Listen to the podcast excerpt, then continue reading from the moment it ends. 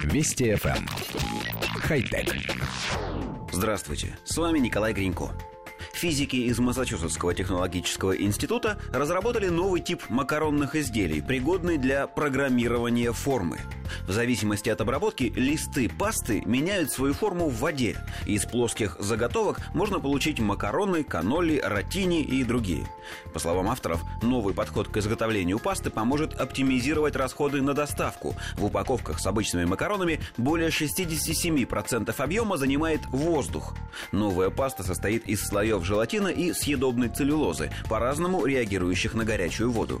В первой версии разработки физики использовали два слоя желатина с разной плотностью. Более плотный слой впитывал в себя больше влаги и сильнее расширялся, изгибая пластинку. Затем поверх желатина авторы нанесли полоски целлюлозы, практически не впитывающие влагу. В зависимости от того, как были организованы эти полоски, расходились радиально или были расположены параллельно, при обработке водой материал принимал разную форму.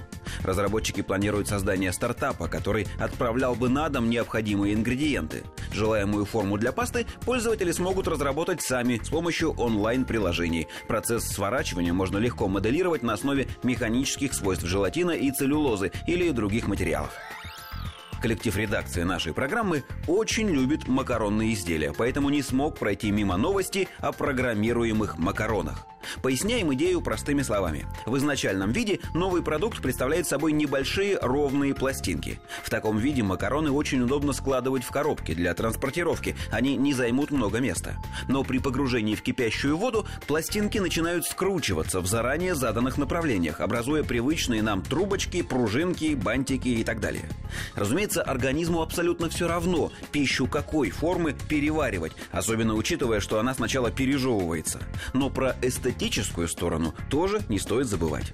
Конечно, новость вполне можно отнести к разряду научных курьезов, но на самом деле проблема экономии места при перевозке подобных грузов действительно существует. Даже если полностью загрузить грузовой вагон макаронами, окажется, что большая часть перевозимого груза – это воздух. И еще, нам кажется, что нужно развивать начинания и изобретать другие продукты-трансформеры.